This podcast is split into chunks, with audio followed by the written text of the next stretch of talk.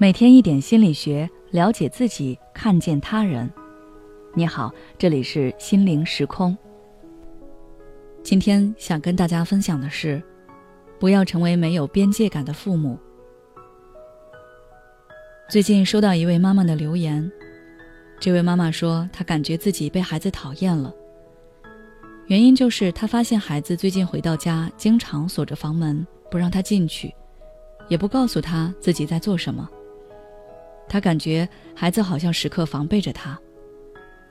他不理解，孩子是从他身上掉下来的肉，孩子所拥有的一切也都是他准备的。怎么现在他连进孩子的房门的权利都没了？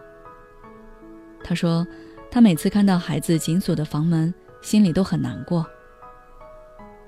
后面经过交流，我才知道，原来这位妈妈以前经常不敲门就进入孩子的房间。查看孩子的隐私，而且凡是孩子的事情，他都要知道。不仅要知道，还要插手。听到这儿，想必有些朋友已经意识到了这位妈妈的问题。她对待自己的孩子缺乏边界感。之所以会出现这种情况，是因为父母的认知没有成长。孩子在很小的时候没有自我意识，也没有办法独立生活。他们认识世界的方式就是通过父母，所以小孩子非常依赖父母。而在对孩子日复一日的照顾中，父母也习惯了他们对自己的依赖，习惯了与自己这样的亲密。这种认知一直没有改变。等到孩子长大了，萌发了自我意识后，父母却还是用之前对待幼儿的方式来对待子女。他们并没有意识到。孩子是一个独立的个体，他们的潜意识里面可能把孩子当作是自己的附属品，混淆了自己和孩子的身份，把孩子的东西理所当然当成是自己的，认为自己有权利知道孩子的一切，有义务安排孩子的生活。如果孩子表现出要维护自己的隐私、守护自己的边界，他们会觉得不可理喻。我是你妈。我把你带到这个世界上来的，你跟我讲什么隐私？更可怕的是，父母会出于“我都是为了你好”的心态来干扰孩子的选择，把自己的意愿和想法强加给孩子。他们觉得这都是为了孩子好，为了孩子将来能够少走弯路。但是在孩子看来，就是你不尊重我，所以。很多孩子为了维护自己，就会把自己的隐私空间给锁起来，不让父母进入，在空间上隔出安全距离，遇到什么事情也不告诉父母。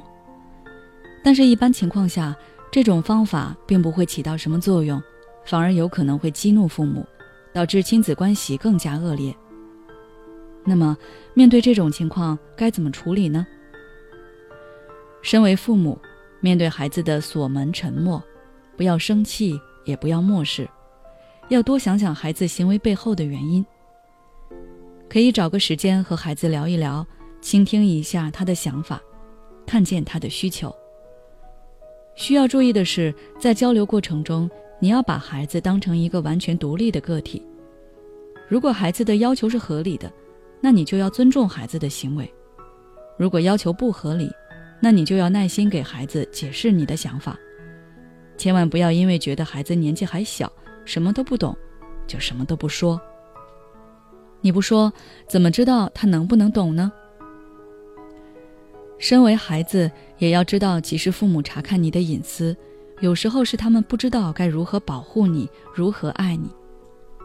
他们怕你交了坏朋友，怕你做了危险或者有偏差的事情。看到你的反抗之后，他们会更加着急，更加的慌乱，然后越做越错。所以下次你可以换一个方式，直接告诉他们你的感受和想法，心平气和地表达出你的需求。比如文章开头案例中的那个孩子，可以告诉妈妈：“我锁门并不是针对你，我现在长大了。”我需要一个安全、独立、不被打扰的空间，来捋清楚自己的想法，这样我才能更好地处理自己的事情和情绪。如果我解决不了，我会和你沟通的，请相信我好吗？用这种坦诚的方式，让妈妈知道你的想法，安抚妈妈的情绪，打消她的顾虑，这样你的需求才能得到更好的回应。最后，我想说，尊重是爱的前提，不要打着爱的名义去做一些侵犯他人隐私的事情，即便那个人是你的孩子。好了，今天的内容就到这里。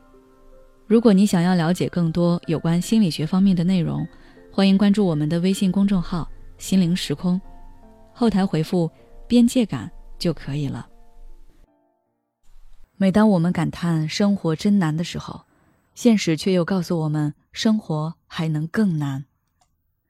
工作、事业、爱人、孩子、父母亲朋，这一切的一切，就像一张大网一样，把你层层束缚其中。你经历了疲惫、辛苦、无奈，还有悲痛。如果你只是一个人默默承受，那你迟早会崩溃。心灵时空组建了专业的心理救援队，每位咨询师都拥有超过二十年以上的咨询经验。只要你需要，我们就在。